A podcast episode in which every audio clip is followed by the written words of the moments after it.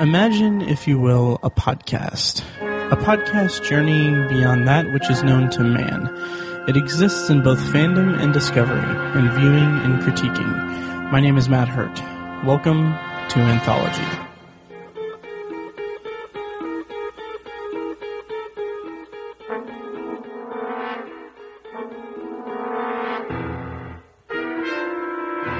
Hello, and welcome to the first episode of Anthology, a podcast exploring science fiction anthology television during TV's golden age.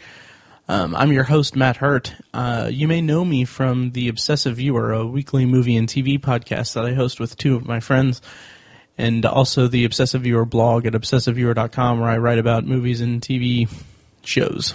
Um, so uh, you might be wondering why I wanted to do a solo podcast or a side project podcast or whatever you want to call this.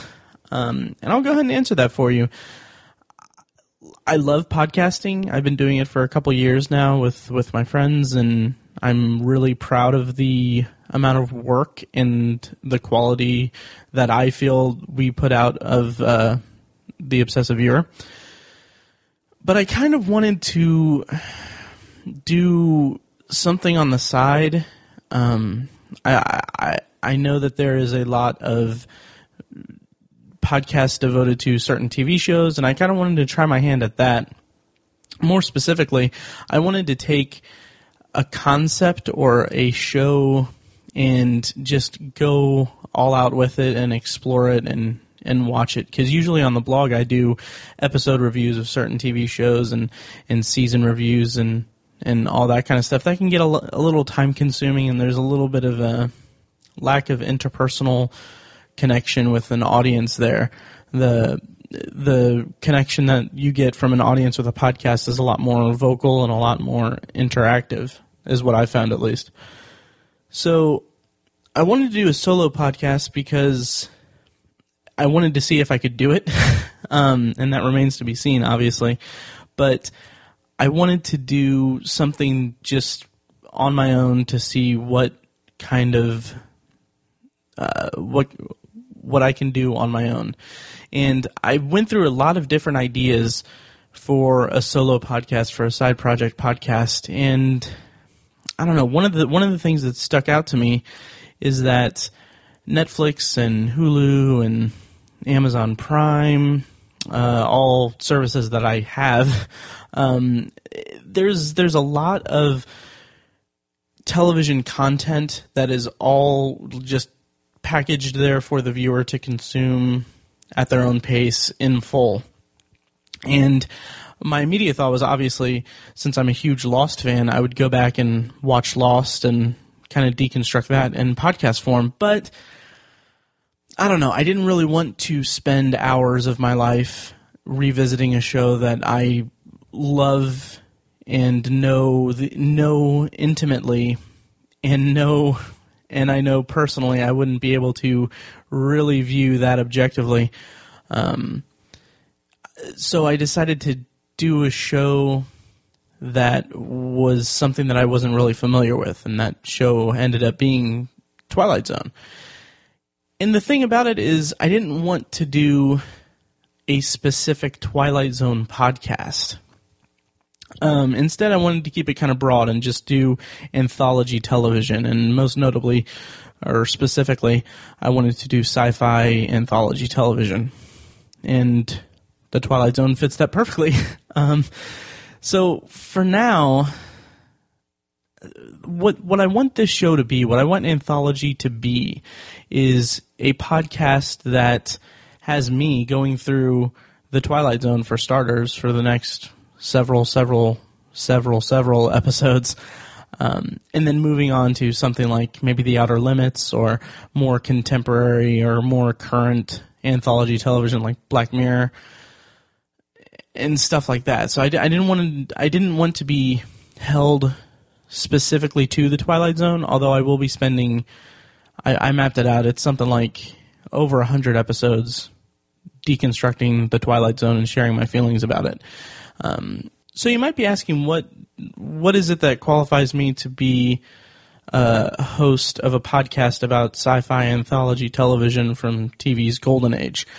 Um, and that's a damn good question.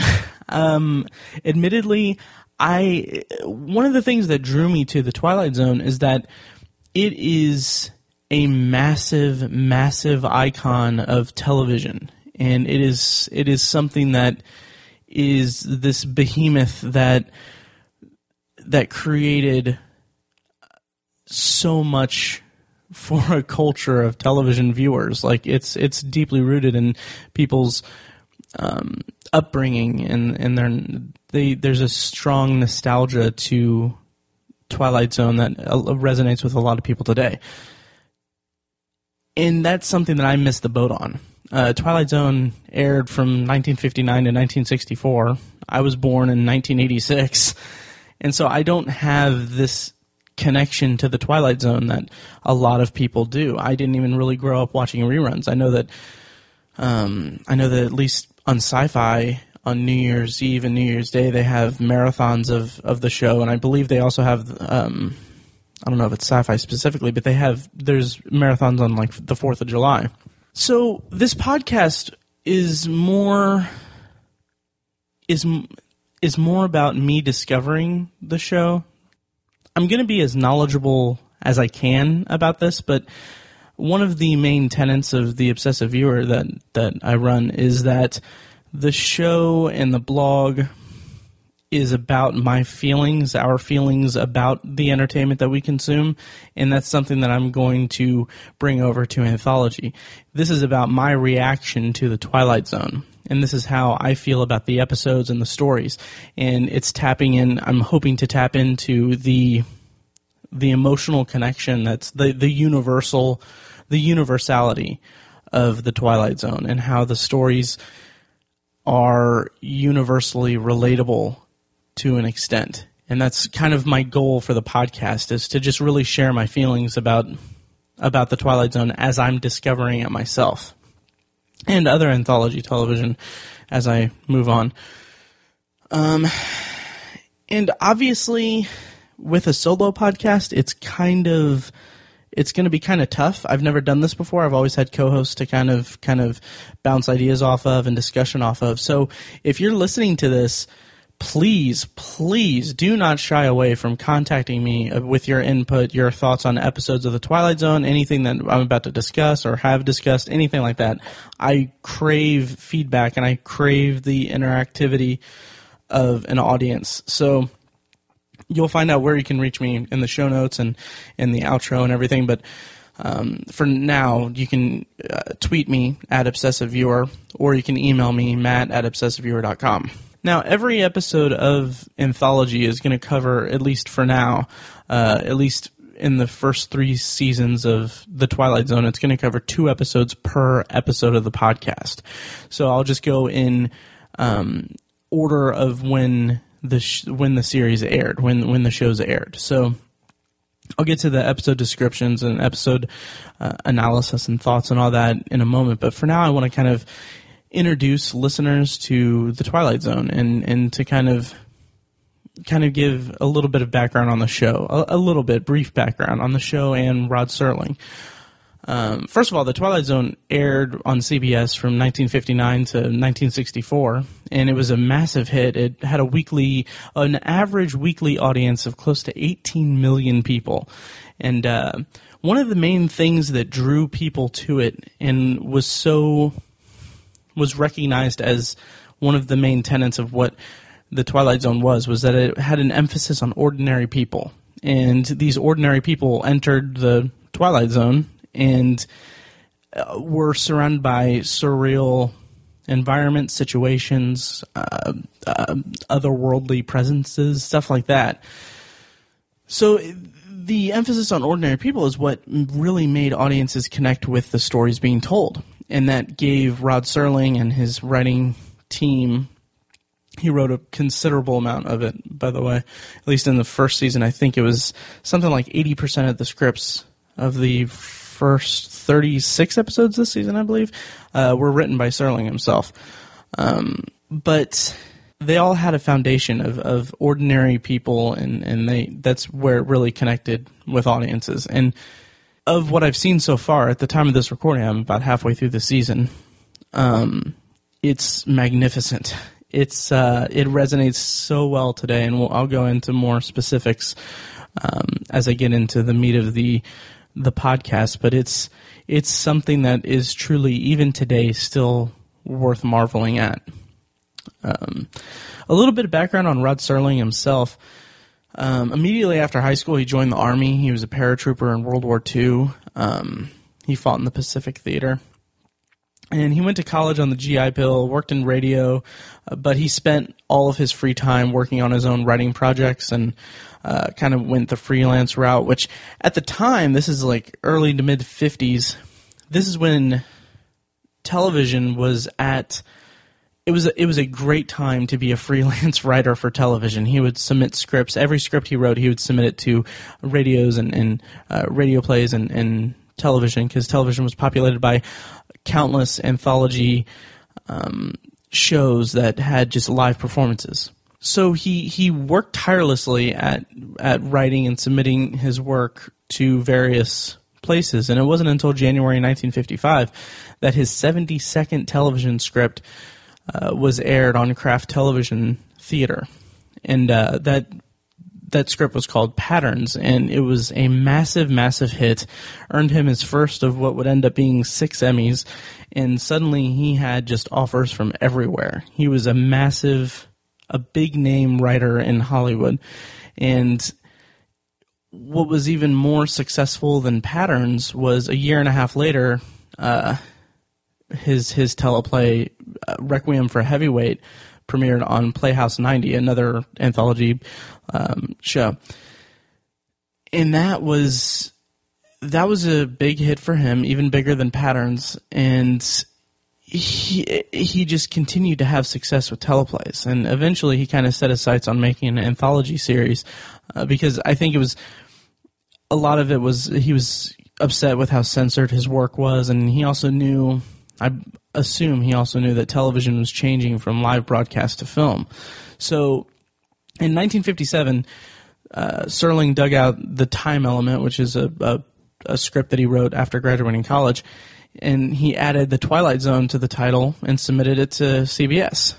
Um, CBS, there was some. Uh, I don't know if there was necessarily some blowback from it or anything like that, but they didn't really like it. But in November of 1958, the time element actually aired on Desi- Desilu Playhouse. Um, after more struggles behind the scenes, it actually kind of kind of got put in production kind of by the skin of its teeth. I'll I'll do a proper episode about the time element at a later time, maybe a bonus episode after this season of the podcast. But the time element was a big success. Like that episode got more mail than any episode that season of Desilu Playhouse, and uh, that success actually convinced CBS to order a pilot for the Twilight Zone. Um, Serling, however. Couldn't use the time element since it had already been produced, so he wrote The Happy Place, which was a script about a, a, tota- uh, a totalitarian government that basically executes um, people when they turn 60. Um, I'll talk about it when I talk about uh, the pilot episode of the Twilight Zone here in a bit. But um, the Happy Place was deemed too too depressing by CBS, and there was a meeting, and they told him they told Serling that he needs that they that they weren't going to do that, and then Serling just kind of looked at him and was like, "All right, well, I'll write something else." And what he wrote was "Where is Everybody?" It's uh, it's an episode that became the first episode of the Twilight Zone, the first of uh, upwards of 156 episodes. Having said that, um, I'll give a brief episode summary and then kind of give a rundown of the talent involved in it. Um, Mike Ferris finds himself alone in the small town of Oakwood without recollection of his name, where he is, or who he is. Mike wanders through the town, desperate to find another living soul. It starred Earl Holliman, uh, who was 30 when he got the role um, in 1959. He he played a, a character in uh, 1956's Forbidden Planet, which I have I haven't seen, but it's it's kind of a I don't know if it's necessarily a staple of science fiction, but it is it has stood the test of time. it's it's still relevant today. I think the um, at the time of this recording, the Artcraft Theater in Franklin, Indiana, is going to have a screening of it for their sci-fi or sci-frenzy uh, uh, film uh, Festival in October. And he was also Earl Holliman also had uh, won a Best Supporting Actor Golden Globe for his role in The Rainmaker, a, a romantic western starring Burt Lancaster and Katharine Hepburn. I don't know if that's necessarily stood the test of time.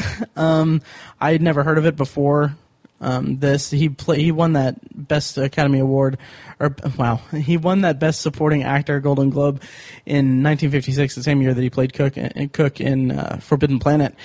Um, he's still, as far as I could tell, he's still alive today, but he hasn't acted since uh, 2000. So I'm I'm not sure if he's just retired or or or what. Um, the episode was written by Rod Serling, which I'll I'll get into. I feel like he is deserving of, of an entire episode. I haven't had the time to really dive into the the research of of Serling, but the director of this episode was uh, Robert Stevens. He directed two episodes of Twilight Zone and 44 episodes of Alfred Hitchcock Presents, uh, for which he actually won an Emmy in 1958. Um, Alfred Hitchcock Presents was a uh, a, a crime um, or suspense anthology series. The anthology series apparently were all the craze back in back in these days, uh, back in the late fifties, early sixties. Um, I actually thought about doing an Alfred Hitchcock presents uh, spin-off podcast of Obsessive Viewer, and it would have been called Obsessive Viewer Presents Alfred Hitchcock Presents, a podcast presented by Matt Hurt. Um, I'll add in a laugh track in editing. My feelings on this episode as an obsessive viewer it's incredibly ballsy and very impressive. Um, once again, the the the subject matter of this episode is that this guy is alone in this in this deserted town, and throughout the entire course of events, he slowly loses his sanity, and uh, the end of the episode reveals that he's actually in in the Air Force. He's an astronaut in training, and this entire scenario is a manifest, manifestation of his brain in dealing with long-term isolation. I think it's 484 hours of of isolation in this small box, about two and a half weeks worth of time he spent here, and his mind manifested this this thing. It's all for test piloting, or it's all it's all a test for. Um, uh, for for space mission for manned missions to the moon, which I'll get to that in a moment. But as a viewer, as the way that the storyline plays out and the way that the episode itself goes through, it's as I said, it's impressive and it's incredibly ballsy because the majority of the episode actually relies on Holliman's performance, and because he's he's literally the only character on screen throughout um, about 22 minutes of the 25 minute runtime. And uh, the idea of opening a series with this kind of nuanced story storyline, this kind of nuanced story on screen with just one character, I mean, it, it saves money, I'm, I'm sure, but and it's and I assume it would be a relatively easy shoot, but it's also I mean, if the audience hadn't liked his performance, the entire show would have been just in complete jeopardy. And I, I can really respect that as an art, artistic choice from Serling and, and his producers and his writers. Um, and I will say that, that Mike, the, the character who actually goes without name until about the 15, 18 minute mark, maybe, he is incredibly likable. Um, Holliman's performance is he's got this affability to him that is kind of reinforced through the through the screenwriting through the through the actual script. Because I mean throughout throughout the episode he turns the cafe sign after he after he leaves it he turns it to closed and he tries hard not to startle the mannequin when he when he comes across a mannequin. Um, he, he kind of has this very human um, very personable personality on screen when he's interacting with with actually no one, but. Uh, these little little pieces kind of make you really root for him when he has that conversation with himself in the in the uh, I guess soda shop where he's making a where he's making a sundae. It's you kind of see where he is coming from as a person who's terrified, but he's also kind of not necessarily making the best of a bad situation because he doesn't make the best of it because it's it's a horrible situation, but he has this this aura about him where he's having a conversation with his mirror image saying that you know i'm sorry I, I don't recognize you. Your face your face looks vaguely familiar but i don't i don't got your name.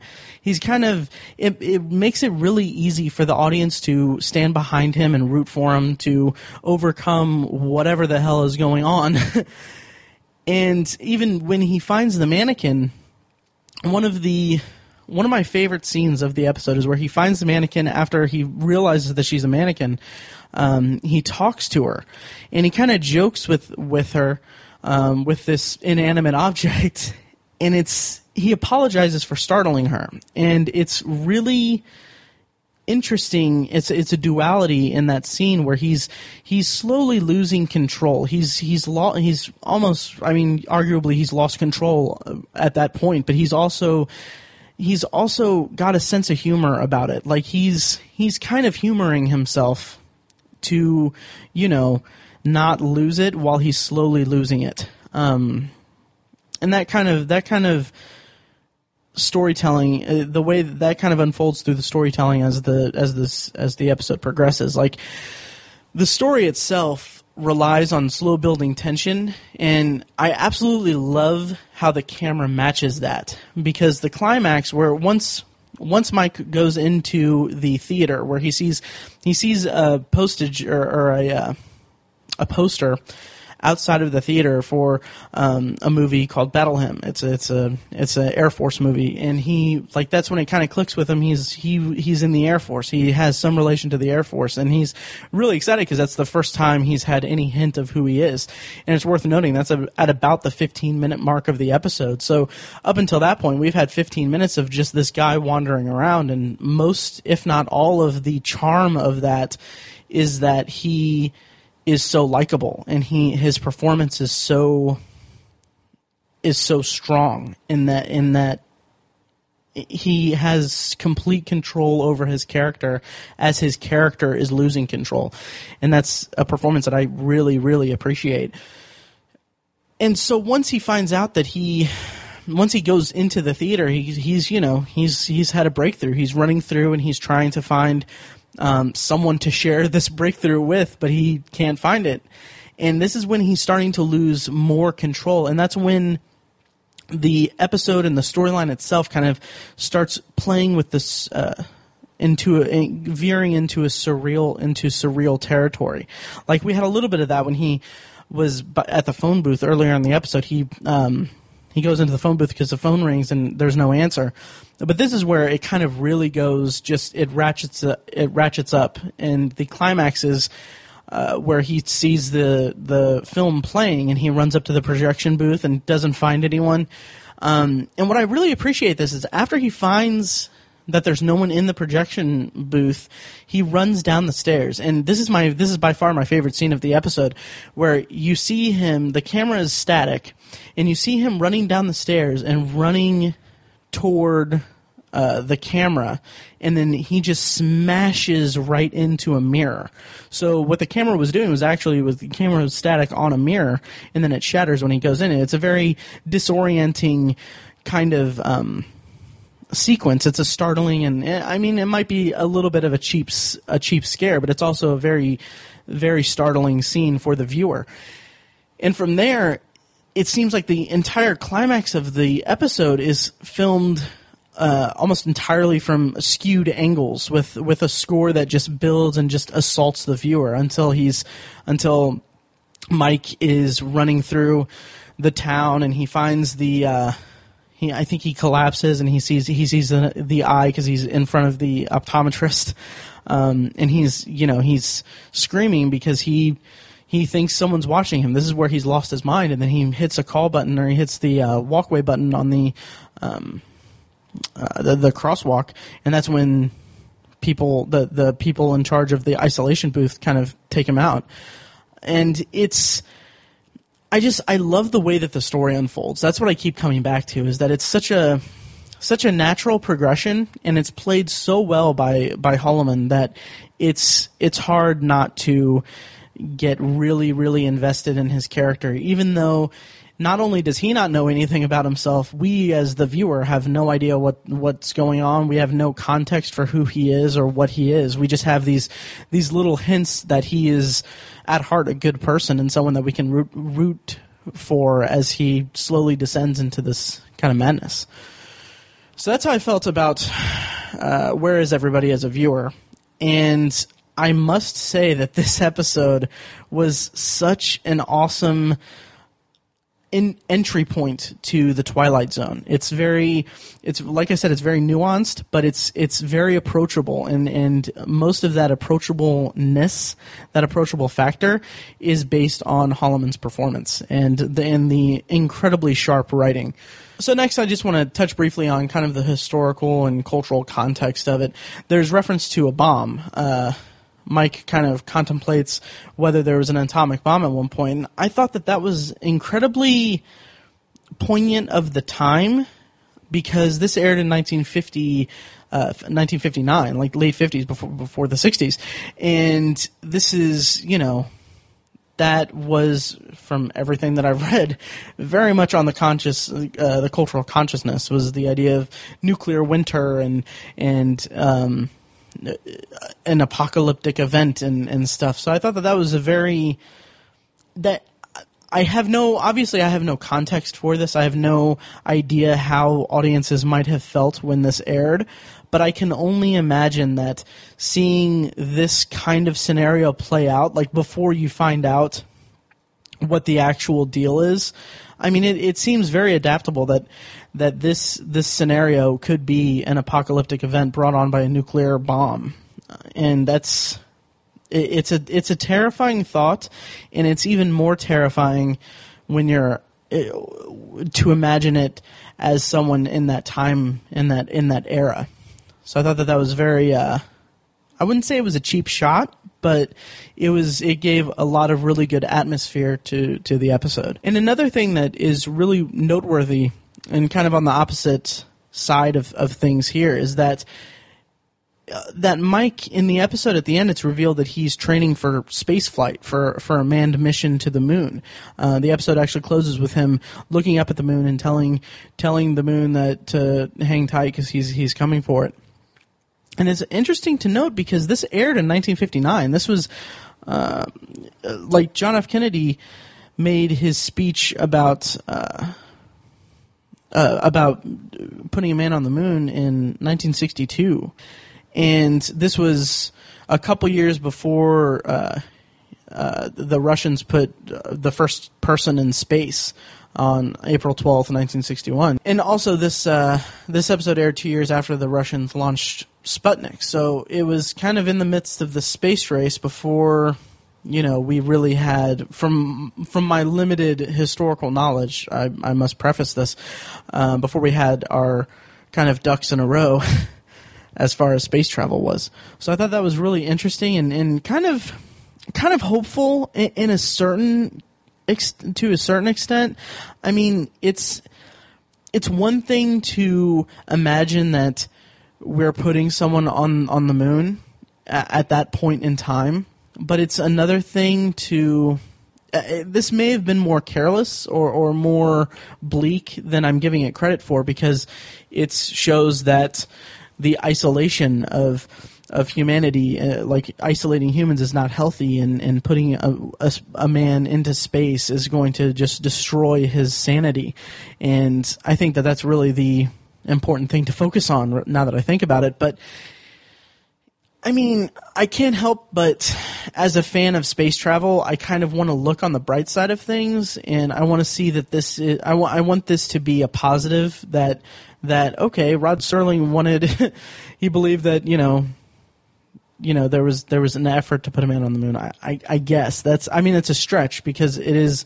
I'm trying not to look at the negatives of it, and I and I wholeheartedly uh, admit that, just as a fan of space travel. But uh, the pessimist in me does does recognize that this is a bleak look at what the space race and what putting a putting a man in isolation into space could do to his humanity, and uh, that's that's really kind of depressing, to be frank. Also, a little bit of trivia. about this episode to kind of close out this this this, uh, this discussion of the episode. Uh, the town square set, and this is something that I, I noticed. It, it, was an interesting thing. It's it was later used in the Back to the Future Back to the Future movies. It was it was a it was the that was the set used in Back to the Future in the eighties. And it's funny because watching this episode when when I first saw it, I kind of I recognized the set, I recognized the atmosphere, but I I couldn't place it. I couldn't place where it was. And then when I read this trivia, I was like, "Of course, that's Hill Valley. What what what? Why didn't I notice that?" But it's it's very noticeable when you go back and rewatch it. I've watched it a couple times now, and it's it's very much noticeable, and it's kind of kind of fun to imagine that it may be in the same universe, although that's a stretch.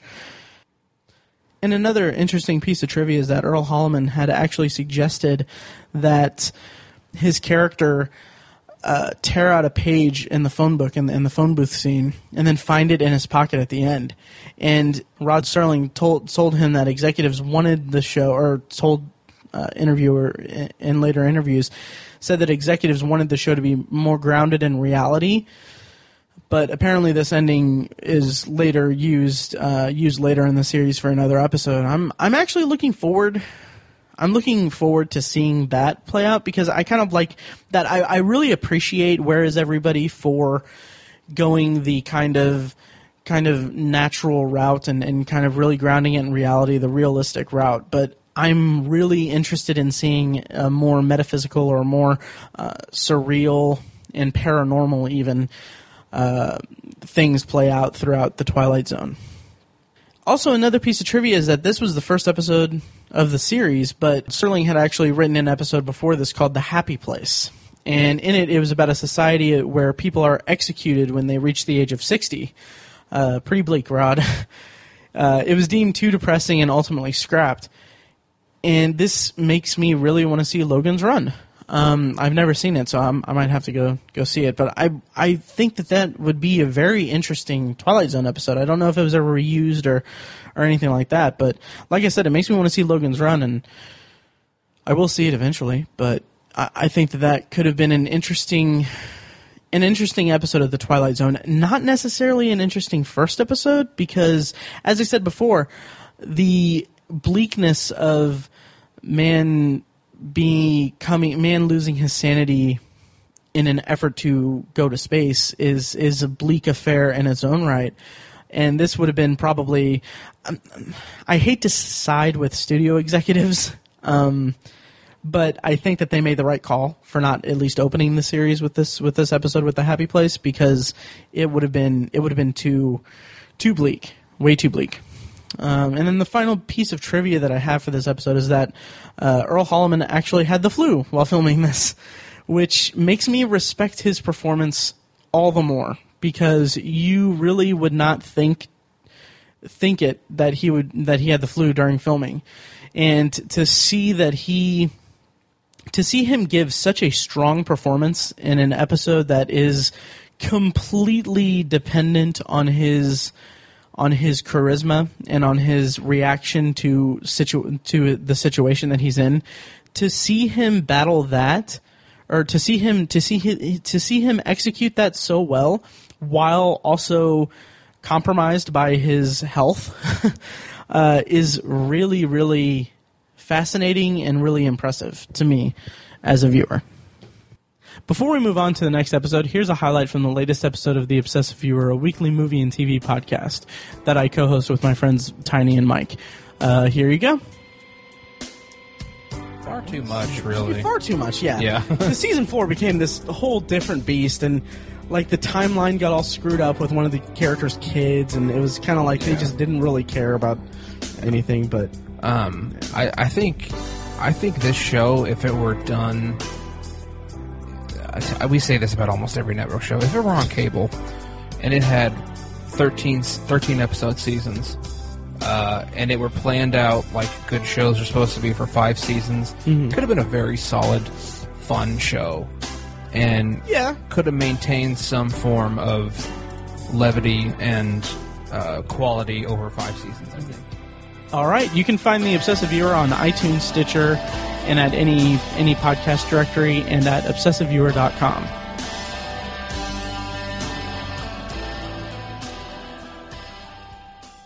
So the second episode of The Twilight Zone and the second episode of this inaugural episode of Anthology is called One for the Angels. And here's a brief summary to kind of jog your memory if you haven't seen it yet. At the time of this recording, it is available on uh, Netflix and also on Hulu. Uh, when death arrives to claim pitchman Lou Bookman, the man successfully bargains for more time. However, his deal doesn't go the way he imagined. Um, this episode stars Ed Wynn as uh, as Lou Bookman. Uh, Wynn was a star co- star comedian in vaudeville who turned to acting at the insistence of actually his son Keenan Wynn. Uh, Ed's screen career had kind of a mix of comedy, comedy and drama. Um, his most notable roles were as Uncle Albert in Mary Poppins, and his 1956 performance as Army in Requiem for Heavyweight, which was the second episode of Playhouse 90, which was a uh, live drama anthology series, uh, which is a kind of it's a genre of television that I'm not familiar with the live drama anthology series. I, from what I understand, it's basically um, writers wrote plays, and then the plays were, I guess, the stage performances were were directed and screened on television. That's my understanding of it. If someone listening has has uh, a better or more accurate description of what a live drama anthology series is, please, please contact me and correct me. Um, anyway, Requiem was actually also written by Rod Serling. Uh, the episode actually won six award, six Emmy awards, including Best Direction, Best Teleplay by Serling, and Best Single Program of the Year. It's particularly worth mentioning that Serling also got the first Peabody Award for television writing for Requiem for a Heavyweight. Um, and that's that's really fascinating. Uh, I believe that you can find Requiem for Heavyweight in its entirety on YouTube. I'll uh, if if I can dig it up, I'll throw the link in the show notes to this episode. Co-starring in this episode with uh, Mr. Wynn is Murray Hamilton, who was a character actor with 156 TV and film acting credits throughout his career. He plays Death in this episode, and um, it's worth noting also that his that his various roles included um, the role of the mayor in Jaws one and two, uh, Father Ryan in the Amityville Horror, and Mr. Robinson in The Graduate. And he plays he plays Death in this episode, and it's so so good.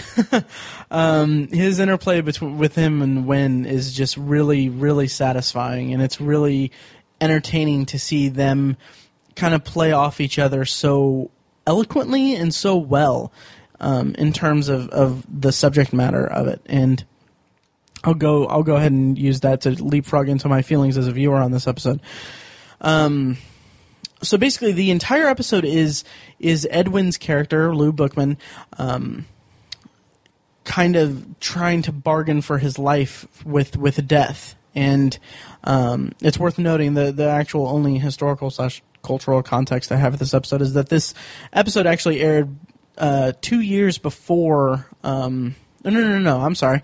Uh, two years before this episode aired, In- Ingmar Bergman's The Seventh Seal was released, and in the movie, a man's fate rests on a game of chess. He chess he plays with the Grim Reaper. I haven't seen it, but it's available on uh, Hulu Plus um, if you have uh, that because it's part of the Criterion Collection. Um, it's one of the one of the one of the most popular movies and one of the most well respected movies that I've that I know of and it's just it's a gap movie for me. Um, also, before I get to my feelings as a viewer, this episode was directed by Robert Parrish. Uh, it's actually his first of three episodes of the Twilight Zone that he went that he would direct. Uh, before turning his sights on directing, though, he was uh, an accomplished editor. Uh, he actually won an Academy Award for editing um, a movie in 1947 called Body and Soul, which was a uh, boxing noir film starring John Garfield. Um, which is interesting because actually Rod Serling had a uh, because because Requiem for Heavyweight is about boxing as well. Um, anyway, my feelings on, as a viewer on uh, the episode one one for the Angels. Um, my immediate reaction when when when rewatching this episode um, prior to this recording was man, this episode is just phenomenal. It's uh, Ed Wynn is is just really endearing as an old man who isn't ready to give up his life, but is ready to admit or or is I guess a little saddened to admit that he doesn't have much of a life to give up. And I mean, he's at the in the episode. It's revealed that he's in his late sixties. He's he's just basically a pitchman. He he sells uh, sells items in a little case uh, to people walking walking around town. And he's got this is another episode where the writing really makes us feel for the protagonist because they show him as this I mean granted he goes on to he goes on to try to trick death and try to buy more time for himself but with disastrous consequences. But he's so endearing in in the way that he's portrayed by Wynn, and it's it's kind of this delicate balance between comedy and, and drama, which is what his career was known for. Ed Wynn's career was known for is that he is so he's so good with the children in this episode. There's there's a bunch of kids um, outside the building where he lives that that kind of flock to him when he comes home from a busy day of of trying to sell stuff on the street, and the kids like like he it's kind of shown that he's he's got some kind of uh, a rapport with the kids and they have kind of a standing like okay we're going they're going to have ice cream after after the kids have their supper and and seeing that this is a regular thing is shows that the um, parents of the kids don't mind it or anything like that. There's nothing nefarious with it. There's nothing malicious or anything. It's just this old man who really he doesn't have a family of his own, but his his time is spent with with kids who adore him as if they they as if he was uh, their grandparent and that's something that really made me immediately root for Lou Bookman. And once he is introduced to death, it's really, it's really not. I wouldn't say heart wrenching. It's it's tense. It's suspenseful to see him try to bargain for more time, and it's he's a bit he's a bit slow on the uptake on it. And what I love about Hamilton's performance of, of, as Death is that he has this kind of like this kind of malaise about him, or this kind of this kind of like okay, Mr. Bookman, here's here's all the stuff. I'm I'm Death. I'm going to you're you're gonna accompany me at midnight, and it's kind of this kind of matter of fact way. And when it clicks for for Lou that he's to die that night, um, he's you know he obviously goes through the various stages and he he kind of tries to bargain for more time and and Hamilton's character uh, Death has a uh, very nice line where he's like no no one no one's really ready to go when when it's their time and he kind of kind of tells him to look on the bright side and say like, "Hey, you're one of the lucky ones. You're you've you've got the uh, your your precognitive death that you know you know ahead of time. You have time to put your affairs in order and all that stuff. And you're not like think of the people who have." Who come to a grisly death or a grisly end in a violent accident, like kind of trying to show him perspective, and it's kind of this. It's delivered with this as I said, like kind of a kind of a malaise, but it's also kind of this like, okay, I'm I'm kind of I'm practiced at this. I'm I'm death. I've been doing this for a long time, but he is not without his um, without his compassion, which is a strange thing to say about the character of death.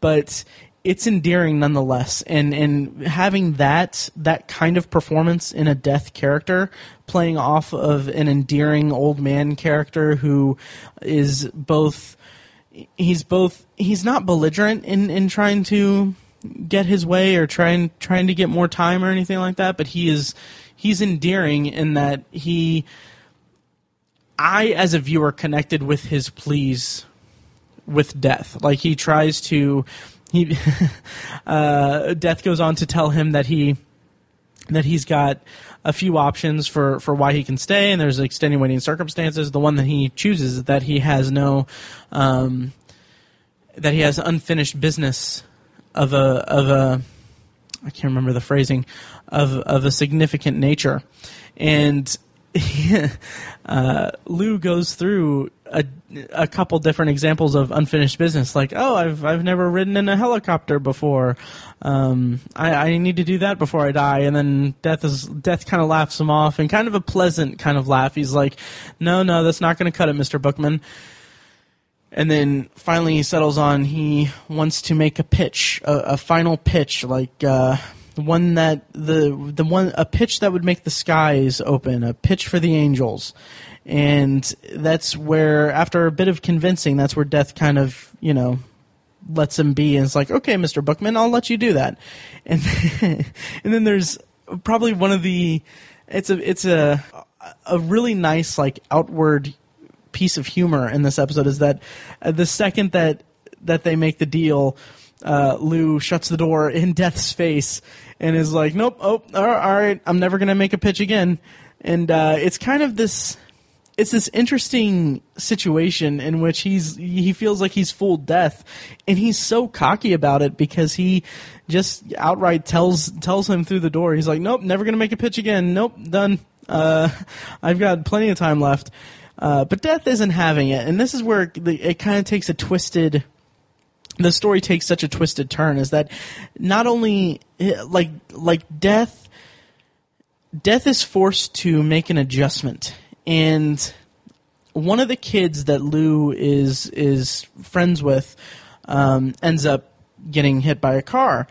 And she's on her deathbed and she has until midnight to either pass through the pain or pass through the pass through the situation to be to be good or to be to be healthy again or she's going to die which death has to meet his appointment to get her at midnight. So the episode ends and this is where the this is where the episode takes a turn that really spoke to me as a viewer and something that I really appreciated is that the show takes takes it to where it's about 12 uh, 15 minutes until midnight where uh, where Lou is waiting for death to show up for Maggie the the girl that's been injured and what happens is Lou wants to distract him. And what I love about this, I love the way that the storyline plays out because he wants to, he needs to distract him because it's set or uh, the the situation is set where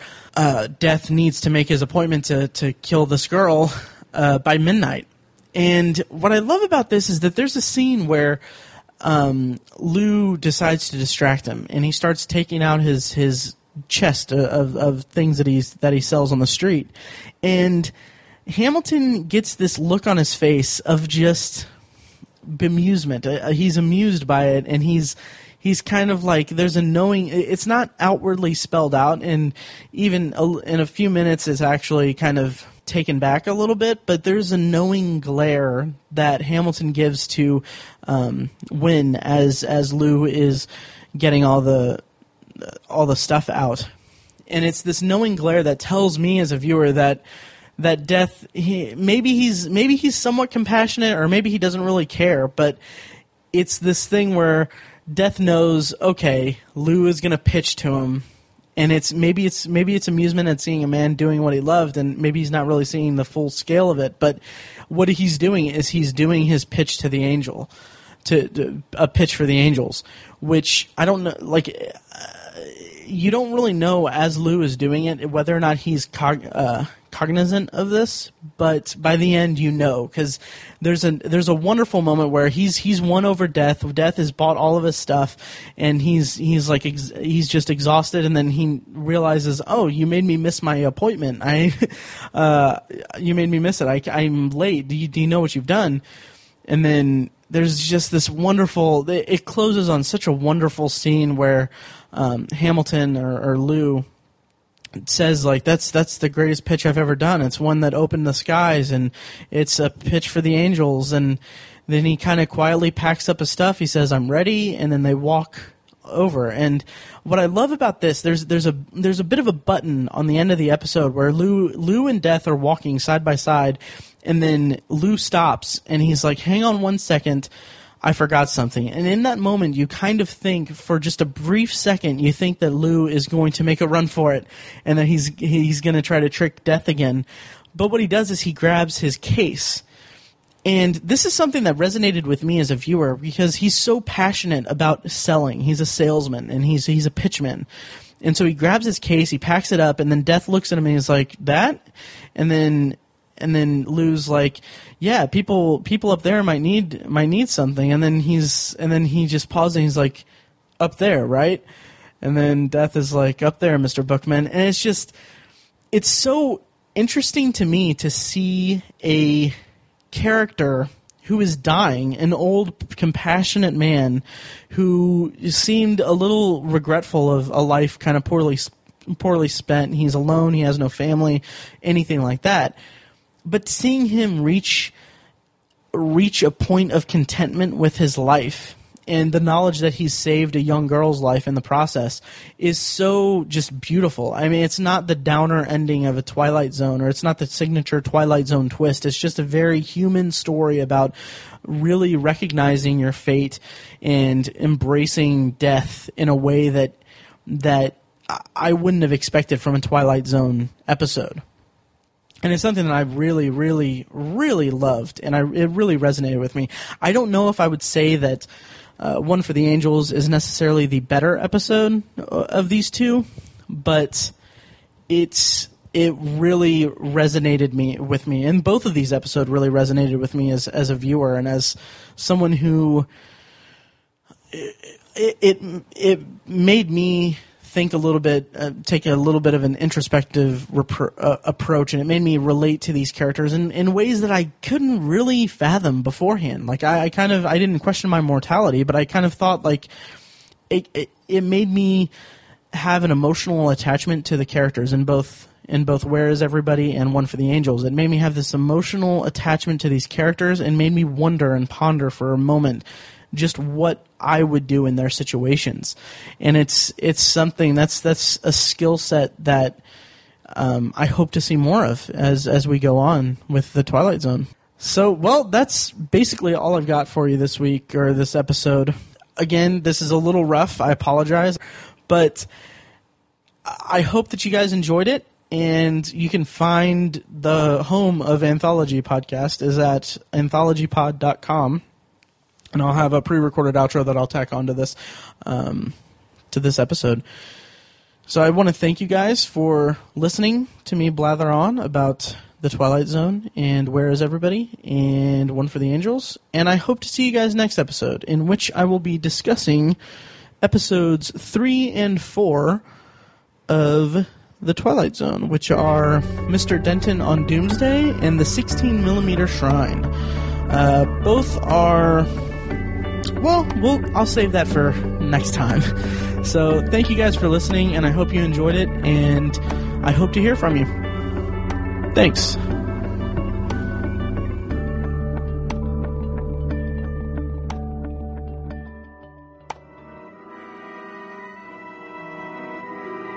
Thank you for listening to Anthology, presented by ObsessiveViewer.com. You can find past episodes of the show at anthologypod.com, and please subscribe on iTunes and leave a rating and review. It helps the show out more than you might think.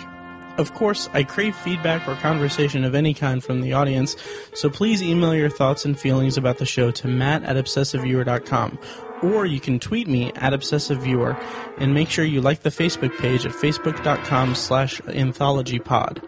Of course, you can also leave me a voicemail at 317-762-6099 for a chance to have it played on the show.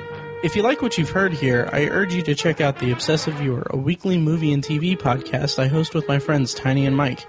Also, check out the Obsessive Viewer blog at obsessiveviewer.com, where I write movie reviews, TV reviews, and the occasional editorial about the business of entertainment. You can find all of that at obsessiveviewer.com. If you want even more obsessive content in your life, subscribe to the Obsessive Viewer subreddit at r slash obsessive viewer. And check out obsessivebooknerd.com for book reviews, author spotlights, and a general celebration of reading. Finally, if you're philosophically curious, check out my friend Tiny's side project podcast, The Secular Perspective, which explores the concepts of faith, religion, and existence from the perspective of secular hosts. You can find that at thesecularperspective.com. Once again, thank you very much for listening, and I'll see you next time.